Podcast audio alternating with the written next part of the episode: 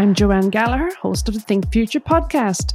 This week, we're talking with David Clark of Positive Zero and author of What Colour is Your Building?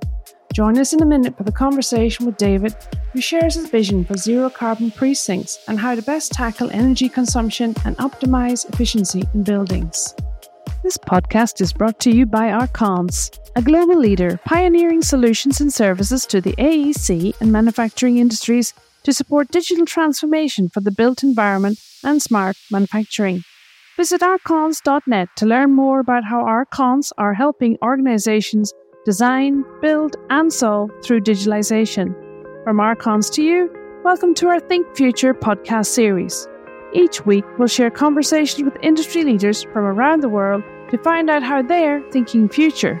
Subscribe to Arkance Think Future for access to more episodes, interviews, and profiles. David Clark of Positive Zero is a chartered structural and building services engineer with over 30 years design experience in Australia and the UK. His work on building projects and corporate strategy has won numerous sustainability awards. Positive Zero was established in 2022 by David to deliver sustainability strategy, technical solutions, and knowledge sharing in the Australian property sector. He has recently written an industry guidance on the electrification of buildings and precincts in Australia. Welcome to the program, David. Thank you very much for having me, Joanne. David, can you walk us through the highlights of your career as an engineer at Mott MacDonald in the UK to becoming an independent consultant as director of Positive Zero? Well, I graduated from uni in the UK in 1990 as a structural engineer, as a civil engineer, and that's where I started my career as a structural engineer with Mott MacDonald in Sheffield in the UK. I then got a secondment to Melbourne to work with Connell Wagner, who are now Aurecon, for two years and ended up staying for 14. And sort of during that time, I started to get more and more interested in building services engineering and how buildings worked.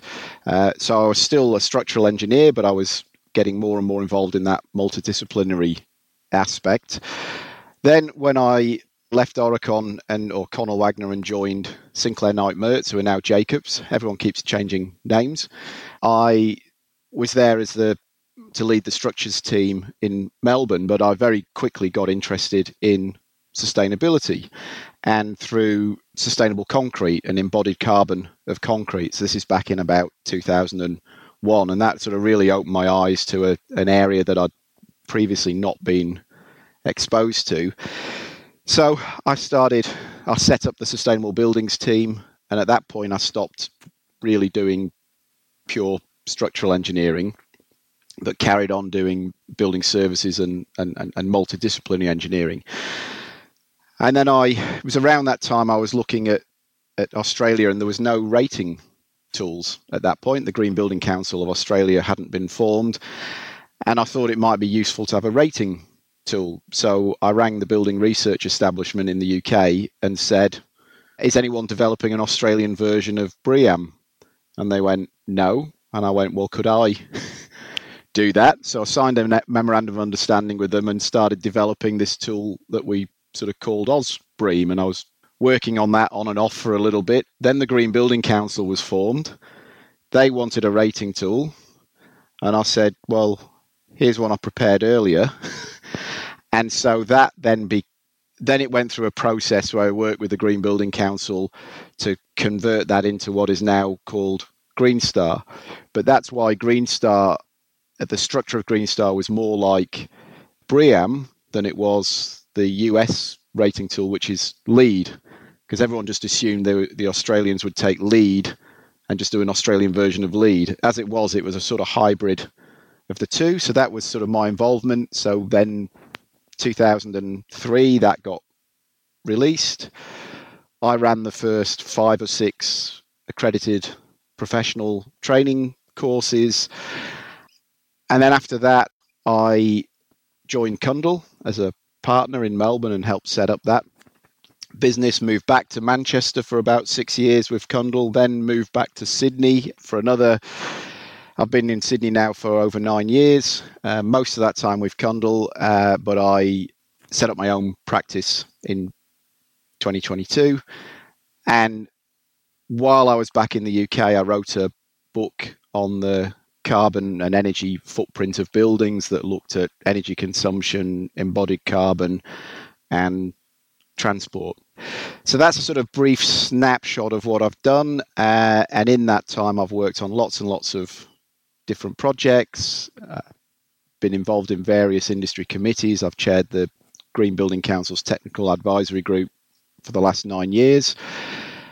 Yeah, now out on my own, doing my own thing, working with lots of different um, private sector and government sector clients. It's quite an amazing story. That the grand, you're like the grandfather of Green Star in Australia. Uh, well, probably one of the key people that was involved in it in the early days, and and consider myself really fortunate to have now been involved in it again, sort of 10, 15 years later, to give it like it's gone through a huge transformation over the last three or four years, and you know, been really proud to have been involved and worked with the GBCA and all the myriad of committees and industry people that have been involved in taking the old tool and you know bringing it up to date for the challenges that we have now, which are quite different to what they were in 2003 when we sort of started on this journey. So you mentioned that book. Is that the book called "What Color Is Your Building"? It is, yeah. So I, I decided to write that when I was in the UK. It originally started as a what was going to be a little paper, and it just kept getting bigger and bigger, and then eventually became a book. So that was published by uh, RIBA Publishing, and yeah, it was quite a bit of research went into that, um, looking to try and you know debunk a few myths and to identify areas that really needed much more focus. So looking at embodied carbon, also looking at real energy consumption as opposed to sort of modeled consumption. And in the UK at that time, all the energy modeling was not, it wasn't like NABERS in Australia, which is based on real energy consumption and metered energy consumption. Um, it was all sort of theoretical and building code. So people were missing lots of the total energy consumption of the building. So this was trying to put all that into context to say how do you benchmark energy and embodied carbon? And then that's great. Now, what do you do about it? So, here are the 10 steps to reducing the energy consumption of buildings, and here are the steps you can take to reduce the embodied carbon of buildings. And obviously, now embodied carbon's become quite a big topic in Australia. If I was writing the book again, the one area that I really missed was the electrification of buildings. So back in sort of 2013, it was the the focus was on sort of energy consumption, and I think that revolution in renewable energy that you've seen around the world, particularly in wind power and solar power. I don't think anyone had really envisaged how fast that was going to move, and also, therefore, the importance of getting gas out of buildings. So it wasn't really a thing back then. So that was the bit I missed in the book. The the rest of it, I think, is holds up pretty well. Um, so probably to atone for that, I've been writing electrification guides. So I've I've I wrote the electrification guides for new buildings and existing buildings for the Green Building Council that came out the year before last, and currently putting the finishing touches to an electrification guide for new precincts, which will be released in March this year. And then done various other guidance and work in electrification. So yeah, I'm trying to make up for the what I missed in the book. Well, it's it's more relevant now to talk about electrification than it was then. So, but the book does talk about debunking myths and some misunderstandings as a basic fundamental understanding of the whole running buildings efficiently. Can you speak to some of those myths and debunk them?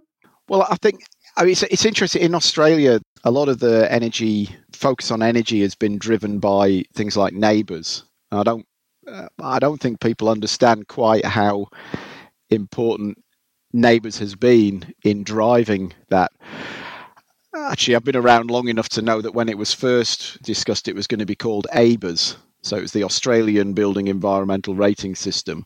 And then by the time we had the next industry workshop, it, it changed to NABERS because everybody needs good neighbors, of course. So that's why they changed it. But that tool has been really transformative because it's based on the metered energy consumption. So you can't hide from what your energy meter's saying.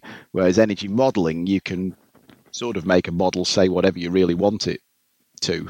And if you ask five people to model the same building, you'll get five different answers. Whereas the NABERS was was was about what's the actual consumption, and then working back from that, writing the energy protocol so you are predicting the actual consumption. So if you do the modeling at the end of the day, you're going to find out whether you were right or not because it's going to be verified with real information. And in the UK, they've only just adopted NABERS up until two or three years ago. Nobody was really looking at the real energy consumption of buildings. It's a bit of a problem.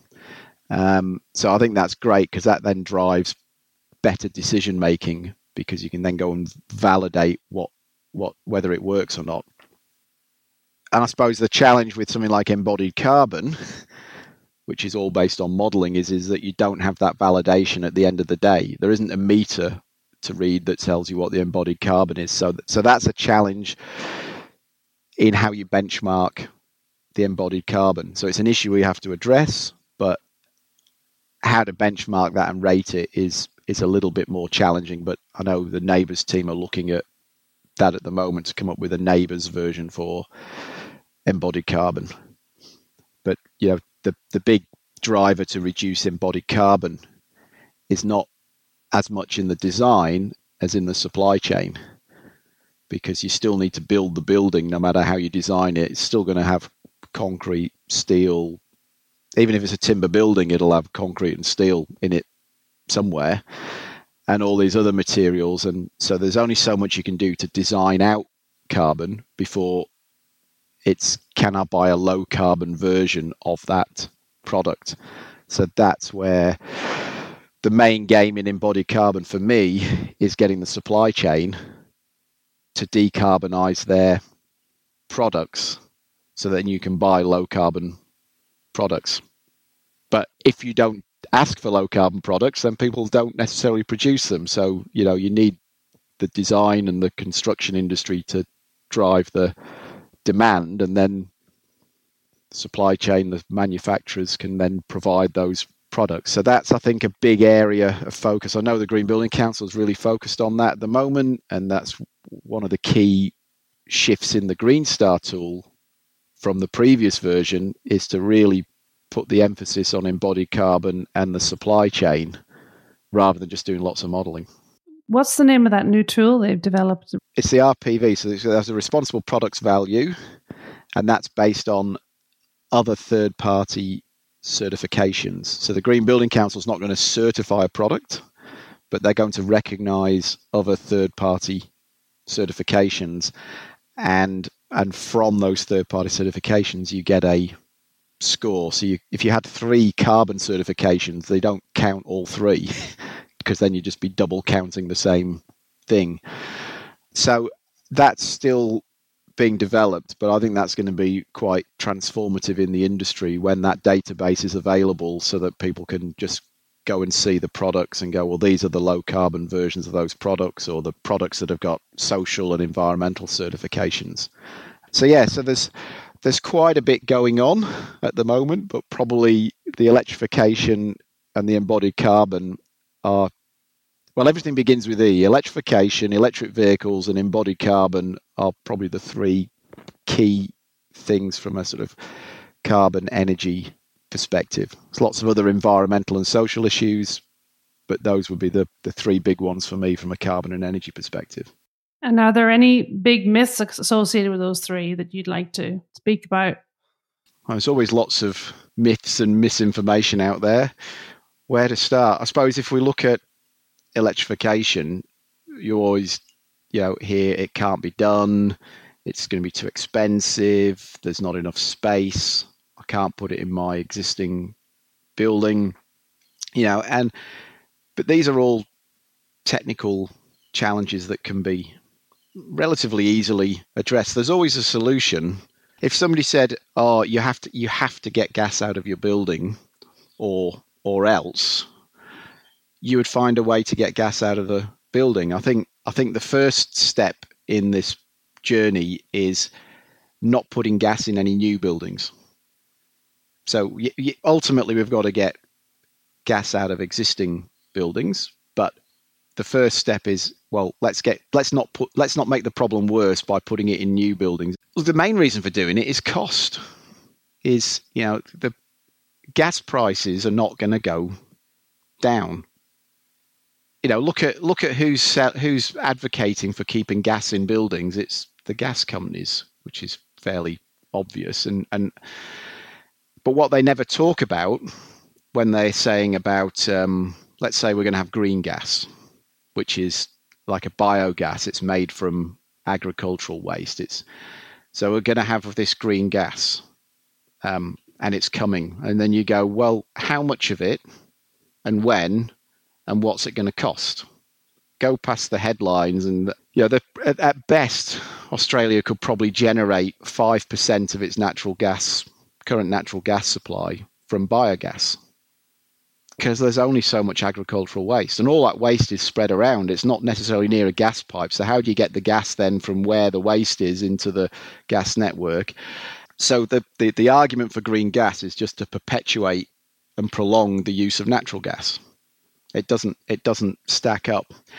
And if you did want to use green gas, it's more energy efficient to turn that gas at source into electricity, to put it into the electricity grid, to then use that electricity in the building, put it into a heat pump, convert it into heat.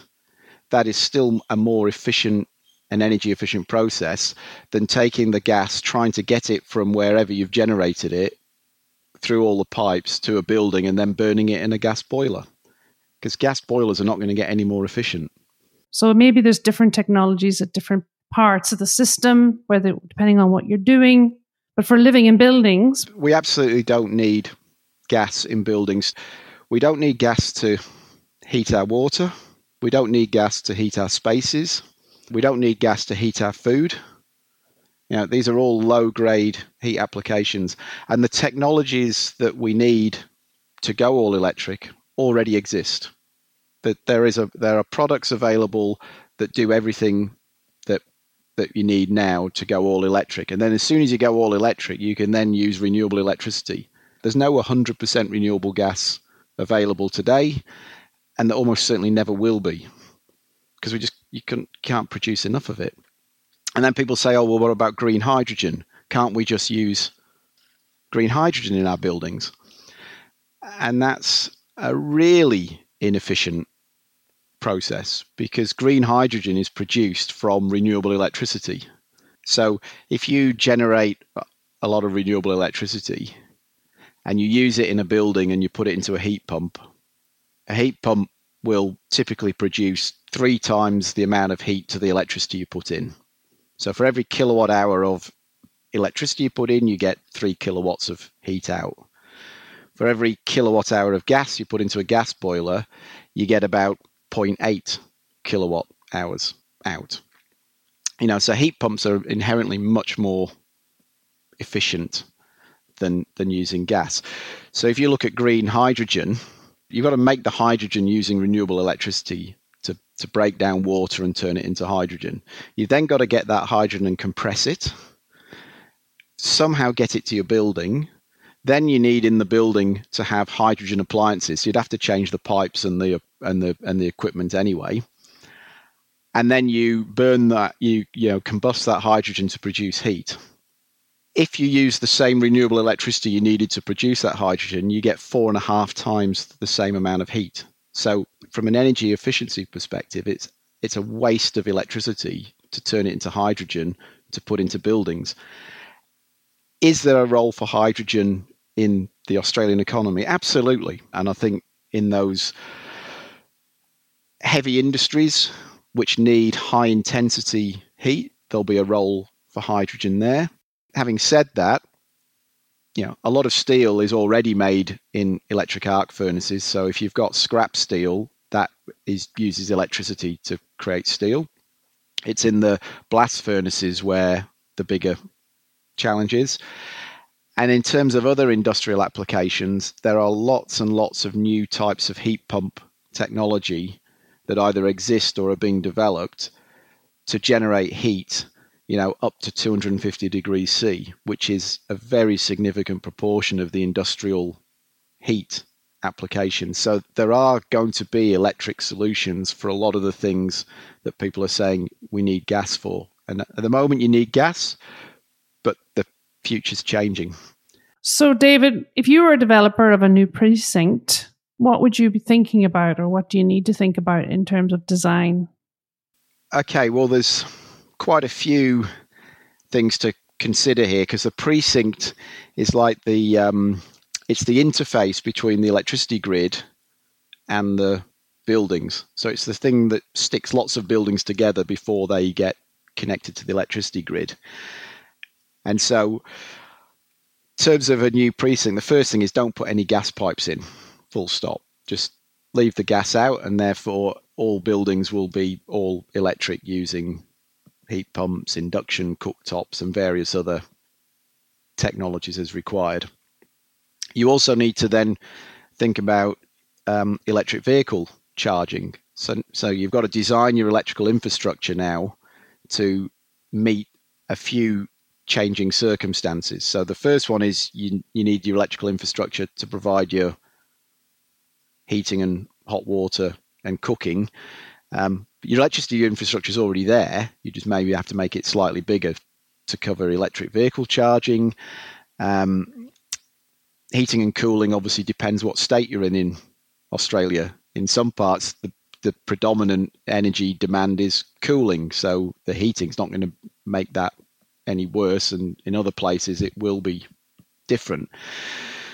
So the electrification of buildings is pretty easy when you're designing a new precinct where it's changing is the electricity grid that is supplying that precinct is also changing.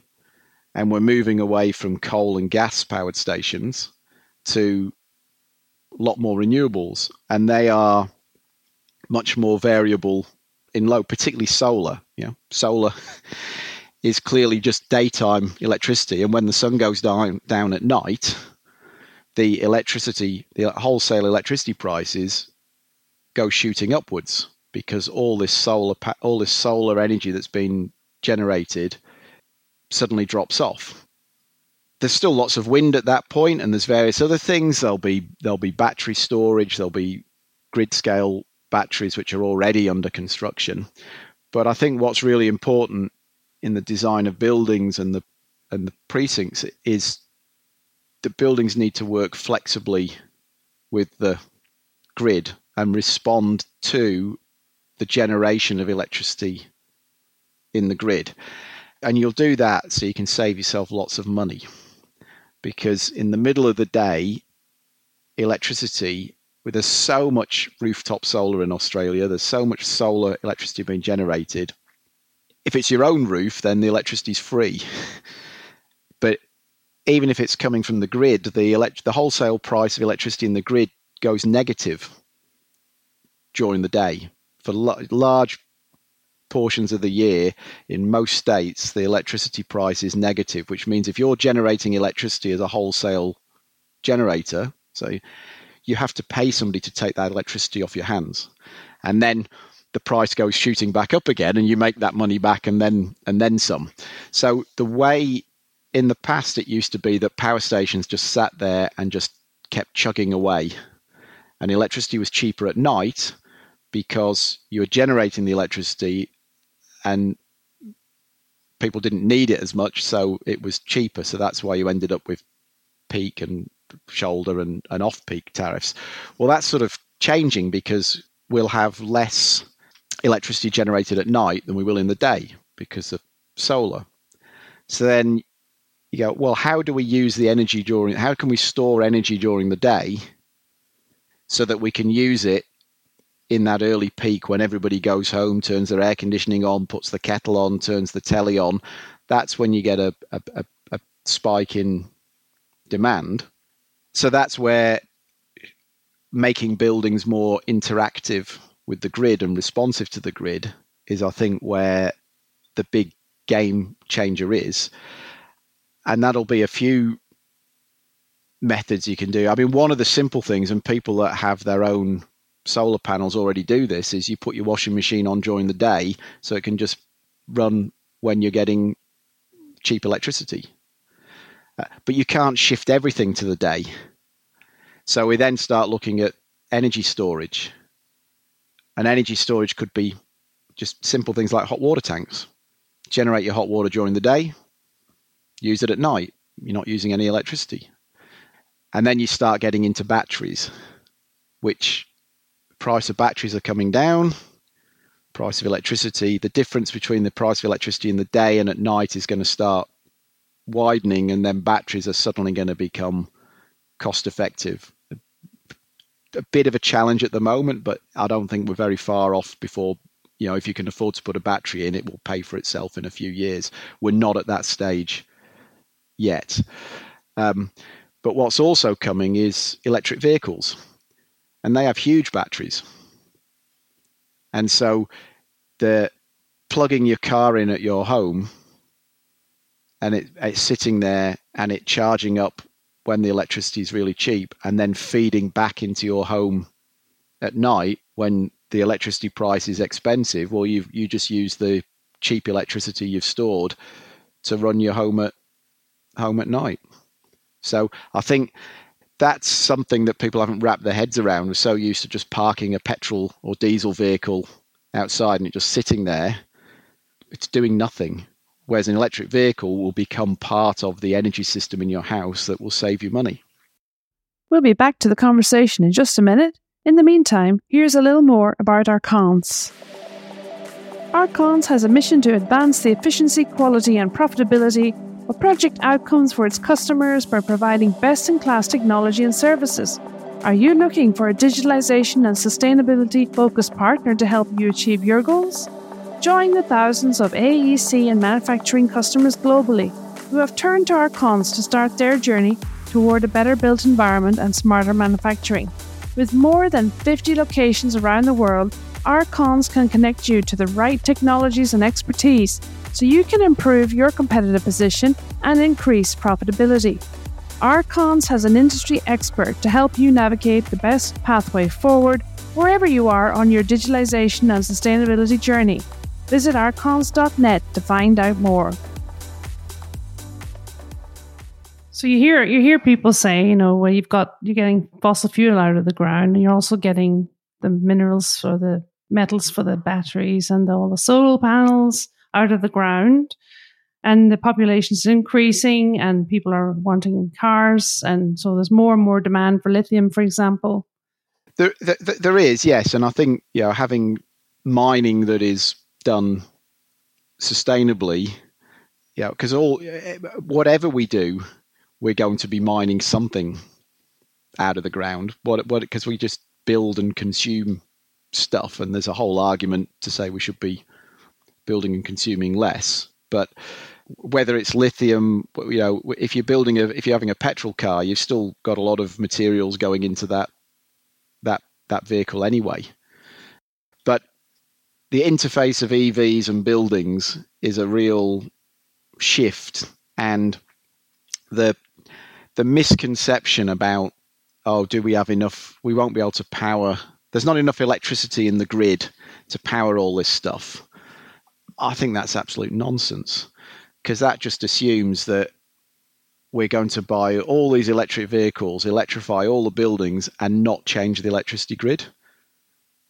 Well, that's not going to. The, the electricity grid is changing now. You know, it's going more and more renewables. At the same time, we're seeing a, a, a, the increase in growth of electric vehicles. We'll start electrifying buildings. All these things are going together and are happening at the same time. And these things will all work together. Electric vehicles will be charged in buildings, not at petrol stations Know, because most of the time your car is sitting at your home doing nothing, or it's sitting at work doing nothing. so while it's sitting there, connect it to the grid and make it part of that part of that system to help manage the the peaks and troughs. Um, and then buildings will work together with the electricity grid to help manage the load. So, so instead of the old days where you just have a whole bunch of power stations at the end of the line and it just floods electricity and you just can do whatever you like and not have to worry about it, the shift now is that electricity has been generated everywhere. It's been generated in homes, it's been generated on on buildings, it's been generated, you know, in lots and lots of different places rather than concentrated in a few power stations. Um, and the, the storage of energy is also going to be distributed. There'll be grid scale batteries, um, which are typically going where the old power stations were, because that's where all the electrical infrastructure already is. So it's the cheapest place to put them. But we're going to see batteries everywhere, not just in buildings, um, in precincts, um, and in vehicles. So it's just a time of change, but it's going to be, it feels like it's a radical change, but this can't happen overnight because we, you know, you don't just change the car fleet overnight and you don't just change every building overnight. But what we need is a plan over the next 10 years to really just drive that transition, build up that capacity in the industry, build up the skills, build up the companies that can do this, and make sure that we don't leave people behind, that it's not just those that can afford everything that can get all the, the, the best electrical equipment and the people that can't afford it are left with gas. Because as we transition away from gas, the, pe- the, the, the people that are left on gas will be paying more and more for the maintenance of the gas infrastructure because it needs maintaining and we don't want gas leaks. So there's a risk there, and that needs to be managed, and that's where government has a role as well to make sure that this is an orderly transition that that takes everybody with us, doesn't leave people behind. It's all doable. Yeah, you're talking about behavioral change. You know, we've had a whole shift in the way we work now and how we use buildings. Could you speak a bit to the pre and post pandemic behavior of people working and living in buildings and how how we can change our mindset and behavior around those buildings and how they're used. I think that's a really good point because if you'd said at the beginning of 2020 everyone can work from home we can do all this remote working uh, we're going to have this flexibility in how people work and not everybody can work from home but that if you'd said that was all possible you know, the, the HR people wouldn't allow it. It was very difficult to, to do that. It just wouldn't work. Then we were forced to do it. It wasn't a, oh, let's try this. It was, we have to do it. And all of, and now the whole work environment has fundamentally changed in the space of six months. And then people say, oh, but we can't change the way that we design buildings and the way that we you know, uh, run buildings. We have to do it the way we've always done it. And you go, no, you were there in 2020. You know, if we have to change, we can we can change. So, yeah, I think working from home. I mean, I now work from home, but I was already spending quite a bit of time working from home, the same as everyone else. I'll, I, when I go into offices in the city, you see that there are vast swathes of empty desks, and that's a real challenge for commercial landlords at the moment. But that's also changed the energy patterns because you still got to run the buildings, even if there's only two or three people in them, and then at the same time you're using more energy consumption at home because instead of closing the door and you know the air conditioning's on, so the air conditioning's on at home and it's on at work, even though you're only in one of those places. So, be interesting to see what what what has happened to energy consumption around the world as as a result of that. I haven't seen any statistics on that, But again, I, I suppose it all plays back into this this this building's energy load and flexibility. Is we need buildings to be flexible in their energy use at home, and we need buildings to be flexible in their energy use at work, and there'll be opportunities to do that. If you're working from home, then you've got less transport, so you're not getting the transport emissions. So I suppose it's a case of just looking at it all all together and seeing well what's the net emissions as a result of people working from home versus at work. Can we talk about price and how it can be used as a lever to affect change? Yeah, I, to do anything, you need to spend money. So if you want to affect change, unless it's a behavioral change that doesn't cost anything, usually there's an investment needed, and you're saying invest in this and it will give you a return later. The challenge is sometimes you don't have the money to invest, even if you know you'll get your money back in over two or three years. You know, if you haven't got that money up front, how can you invest? So I think this is where you can't just leave it to market forces to drive everything. This is where government needs to get involved, and there's various ways that could be done, and there's pros and cons with all of them. And I know people have tried different types of incentives, but we're not going to we're not going to get rid of all the gas boilers in existing buildings without some sort of assistance in a lot of cases. And I think the biggest nut to crack is residential apartments where the hot water systems are owned by the strata. Because now it's not just one person making a decision, you've got to persuade all the people on your strata committee to make an investment to change the hot water system. That is the I think if if if you can solve that problem, everything else is just going to be a walk in the park because you're now trying to persuade people who own apartments but don't rent them out that don't see any of the benefit going why should i spend this money? I'm not paying the bills. And there's there's there's always been that sort of challenge with investing in energy but i, I so i think uh, you can't just say it, it you can't just use a business case to always drive the change. I think government needs to be involved in in how do you help strata and and and others um, make that step forward when it's not they either don't have the money or they don't have the direct incentive. And look, most of the time, what drives change is is is dollars. If it doesn't make sense financially, it usually doesn't last. You know, a long I, I gave up long ago on the altruism of developers being the change for sustainability, you've got to put the business case to them. And if that's if you don't, you know, how do you make your building more attractive to tenants? You go and get a environmental rating, you get a green star rating, you get a good NABERS rating, and you say we've got a really nice building and we can prove it compared to next door because we've got independent certification. So so the driver to get the green star is still a financial driver. Getting gas out of buildings is going to de-risk your building. It's going to make the asset more valuable. You know, legislation is coming, so at some point you're going to have to take it out. And gas prices are only ever going to keep going up. You know, every time there's a war, gas prices go up. Every time there's a, a, an international sort of supply chain issue, gas prices go up. There's so much profit being made in the fossil fuel industry. Yeah, it's been driven by money. So that's going to be passed on to the consumers. We see the gas going up.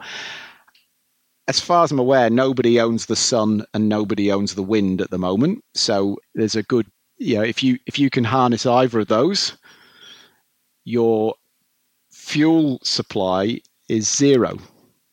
You don't have to pay for any fuel. You just need to capture that free energy resource, turn it into electricity, and off you go. So you know that's why solar and wind is so much cheaper than coal and gas because nobody owns it. Well, David, you're obviously very passionate about this topic. Before I ask you one final question, is there anything more you want to add as we're coming to the end of our conversation today? I think just um, don't be afraid of the of the change. I mean, the opportunity is there. It all makes sense. We have all the technologies we already need. When you go, well, I can buy a heat pump tomorrow. I can sign a renewable electricity contract today. Yeah, everything we need is already here, and it's only going to get more efficient and cheaper as it gets rolled out at scale. So we just crack on and do it. And and if if if you hear people going, "Oh, it can't be done," just dig a little bit and find out why they're saying it can't be done. And somewhere, usually at the bottom of all that, is a fossil fuel lobbyist or a fossil fuel company or some uh, politician that's looking for a job in the fossil fuel industry after they retire from politics. When you think future, David, about zero carbon precincts and grids, what excites you the most then? Say, if everything you've talked about was applied, how do you see the future? Well, I think if you know if you move into a precinct where all the vehicles are electric, it's quieter, it's cleaner, it's way way lower energy bills you know, your energy bills are going to go down, the air pollution is going to go down. There's no pollu- gas polluting the inside of your house. What's not to like? What's not to like, indeed. Well, we've very much liked having you on the show, David. So thank you for coming and sharing all of that and um, your guidance. Would you like to just say where that can be found? Yeah, all the stuff that I've produced over the years, I have links to it on my website. So I have a I have a library on my Positive Zero website where you can download the book for free, and it's got links to the various guides and, and other things that I've written over the years. So is that www.positivezero.com? .au. .au. Okay. Yeah. Thank you so much, David. Great. Thanks, Joanna. It's been a pleasure talking to you. This podcast was brought to you by Arkance Arkance is leading the digital transformation of the AEC and manufacturing industries by providing best in class technology solutions from world leading partners and their own in house development software from the Arkance B Smart portfolio for building, infrastructure, and manufacturing. Arkance is a company that cares about creating and building a better world. Together, we are working with industry and environmental experts providing forums and platforms through our Arkance Think community to create conversations that matter to our future generations. We invite you to join in the conversation and participate in our Think community, so like and subscribe to Think Future to stay up to date with the latest innovations and conversations as we advance the digital journey for AEC and manufacturing around the world. You can download our podcast at arkance.net or from your favorite podcast platform. From Arkance Think Future, thanks for listening.